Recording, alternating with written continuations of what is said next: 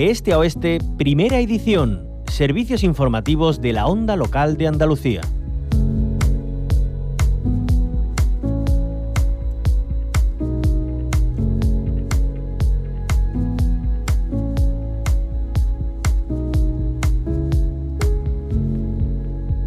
Andalucía está a la cabeza de muchas cosas, tanto buenas como malas. Una de esas tristes estadísticas que lidera es la del número de víctimas de violencia machista. En 2021 se registraron 30.141, lo que supuso un aumento del 3,2% respecto al año anterior. El perfil que más aumenta es el de las menores de edad, con un 28,6%. Y el matiz a tener en cuenta es que estas mujeres están en estas cifras del Ministerio de Igualdad porque están registradas como tal y tienen medidas cautelares u órdenes de protección Pero aparte de estas cifras oficiales, hay muchas situaciones de violencia que no llegan a los sistemas de protección. Además, en el contexto seguimos viendo hechos execrables como el ocurrido hace unos días en Málaga, donde una mujer sufría una violación grupal en la vía pública. Saludamos a Amparo Díaz Ramos, abogada experta en violencia machista. Bienvenida a la Onda Local de Andalucía. Buenos días. Bueno, unas cifras eh, preocupantes eh, van aumentando año tras año y además el mayor aumento del número de víctimas se registró entre las mujeres de menos de 18 años. Eh, es bastante preocupante. Pues sí, es muy preocupante y aparentemente parece contradictorio con el hecho de que tengamos más que nunca leyes por la igualdad y medidas a favor de la igualdad. Pero es una contradicción solamente aparente, porque aunque hemos avanzado mucho a nivel formal y a nivel de recursos, el machismo ha avanzado muchísimo más. La cosificación de la mujer ha llegado a unos grados extremos que no teníamos años antes. Estamos peor que hace 10 años. El uso de la mujer como objeto sexual es impresionante y lo están viviendo mm, las niñas. Nos encontramos con niñas de 10 años que están sufriendo ya conductas de ataque sexual en sus propios colegios por compañeros.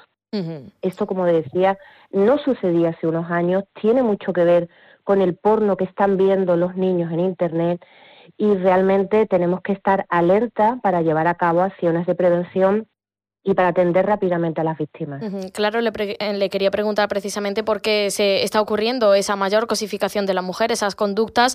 Imagino que el entorno digital, el porno, usted lo comentaba, también las redes sociales, eh, donde eh, muchas veces se convierten en junglas auténticamente, eso tiene mucho que ver, ¿no?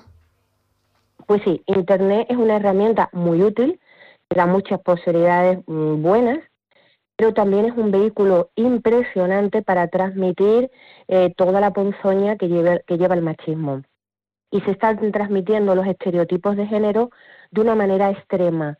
Tenemos ahora mismo niñas que hay imágenes de ellas en Internet totalmente cosificadas como objetos sexuales. Se está naturalizando que las adolescentes y jóvenes tengan relaciones sexuales con hombres 30 años mayores que ellas, pero que les dan una protección económica, es decir, de nuevo la mujer como objeto físico, el hombre como persona que puede tener poder social, prestigio y dinero, se están difundiendo por Internet prácticas sexuales basadas en la humillación y la agresividad hacia la mujer. Y actualmente nos encontramos con chicos y con hombres adultos que tienen problemas de erección si no tienen sexo asociado a violencia y humillación. Mm-hmm. Sí, desde luego es algo que hay que mitigar pronto, erradicar, mejor dicho, porque eh, al final se acaban convirtiendo en episodios verdaderamente execrables, como decíamos, ¿no? Es que hace unos días eh, tan solo eh, ya veíamos, ¿no? Esa violación grupal hacia una mujer en Málaga. Mm, sabemos de esto, de, de, esta cuestión, pero esto se sigue produciendo en todos los rincones del mundo.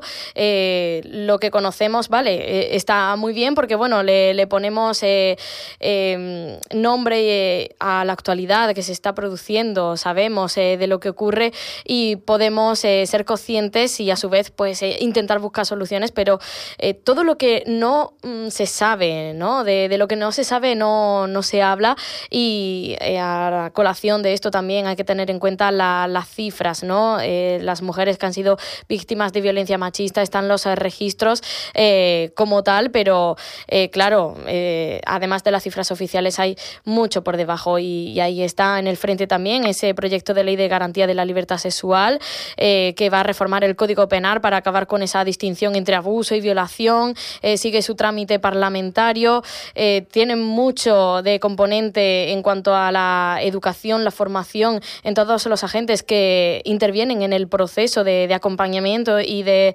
protección a la víctima, eh, bueno, esperemos que, funcione ¿no? y que también eh, abra esa puerta a eh, regular ese entorno digital que, que está siendo tan perverso además. Sí, la verdad es que necesitamos hacer muchos cambios y, por tanto, tener un puntito de humildad y reconocimiento de que nuestro sistema es muy deficitario. Creo que la ley va a suponer mejoras, pero vamos a necesitar también mejoras en los y las profesionales que intervenimos, que se garantice esa mejora, que quienes intervengamos tengamos una formación especializada desde antes de empezar a intervenir. Y también yo creo que sería muy útil que se nos hicieran pruebas psicológicas para ver si tenemos capacidades para atender a las víctimas, porque no todo el mundo las tiene, ¿no? Y muchas veces nos encontramos con víctimas que no quieren denunciar porque temen el procedimiento penal. Yo tengo que decir que a mi despacho llegan al menos una vez al mes una víctima que no quiere denunciar precisamente porque considera que el procedimiento judicial va a ser muy doloroso para ella. Estoy hablando de víctimas de violencia sexual, ¿no? Mm, es algo muy trágico, ¿no? Que una víctima no confía en el sistema judicial. En esos momentos, pues mi intervención consiste muchas veces en apoyarla para que denuncie, mm, superando esas dificultades. Otras veces yo misma tengo que reconocer que son tantas las dificultades que es mejor intentar buscar otras vías de protección ajenas al sistema judicial. Pero es algo que deberíamos de resolver, porque no es justo que buena parte de nuestro dinero no se esté aplicando en esta materia, en mejorar el sistema judicial, sino en otras cosas que muchas veces no son tan relevantes. Bueno, mejorar el sistema judicial que dé garantías, eh, que no, eh, claro, criminalice a la víctima, que muchas veces se pone el foco en ella, ha recibido tal agresión sexual porque ella se lo ha buscado. Eso estamos más que acostumbrados y acostumbradas, por desgracia, a que se produzca. Y bueno, Amparo Díaz Ramos, siempre le preguntamos por eh, la otra parte, ¿no? los menores también es necesario que, que, se aplique esa protección real a esos niños y niñas que acaban siendo también, eh, por supuesto, víctimas de la violencia machista. Por supuesto. La intervención con menores es una asignatura pendiente que tenemos que desarrollar en todos los niveles. Desde luego, en el sistema educativo, mejorando la implementación de las hojas de notificación a los juzgados, los protocolos de intervención en los temas de acoso, porque hay muchos y muchas profesionales que quieren ayudar, pero no saben bien, bien cómo hacerlo fuera del entorno escolar, en el entorno familiar, estando pendiente también de los indicadores, de lo que descubrimos. Los amigos y las amigas a veces pueden contarle cosas a los padres que no le cuentan los propios, los propios niños, por ejemplo, en casos de situaciones de abusos sexuales. Los vecinos, las vecinas, ya por ejemplo, quiero decir que en el caso de eh, la violación de Málaga ha sido fundamental una mujer que llamó por teléfono. Bueno, pues eso también es muy importante. Cuando estamos escuchando en una casa al lado que hay violencia, que hay unos niños que están sufriendo, que hay una mujer que está sufriendo, llamemos a la policía. No solamente digamos que pasa algo, sino que contemos lo que estamos escuchando, porque va a servir de prueba. Es muy, muy, muy relevante. Y por supuesto, luego en la intervención profesional eh, de los juzgados es fundamental que haya una buena dotación presupuestaria para los equipos psicológicos, para, los, para medicina forense, eh, porque si no, realmente no vamos a hacer bien nuestro trabajo. Claro, hablaba usted de ese entorno, todos y todas tenemos eh, un papel esencial en la erradicación de esta lacra social que por desgracia se sigue produciendo, a pesar de disponer de herramientas eh, legislativas, de mm, bueno, proyectos de iniciativas de diversa índole para poder em, meterle mano rápidamente y que esto deje de existir. Es paradójico porque parece ser eh, seguimos avanzando, estamos en pleno siglo XXI y ese patriarcado eh, continúa, eh, además asaltando a distintos ámbitos que van surgiendo, como el digital, como lo comentábamos antes, y es importante además que esto cale, además del entorno familiar, de la educación en casa, en los colegios, ¿no? que también el profesorado esté hecho a, a estos conceptos, que sepan eh, transmitirlos y, que haya concienciación, porque la educación desde edades, temprana, desde edades tempranas es esencial en este sentido. Claro, tú piensas además que en el colegio puede haber eh, posibles víctimas y posibles agresores. Y es un buen momento para hablar.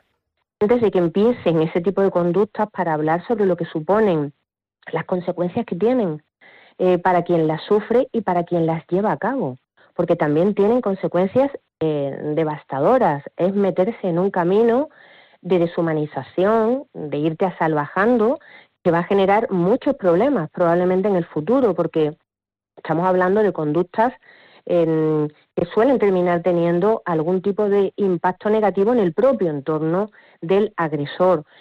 no nos olvidemos además que las violaciones grupales cada vez están siendo más perseguidas y que el, se van a tener penas relevantes y un importante impacto en su vida.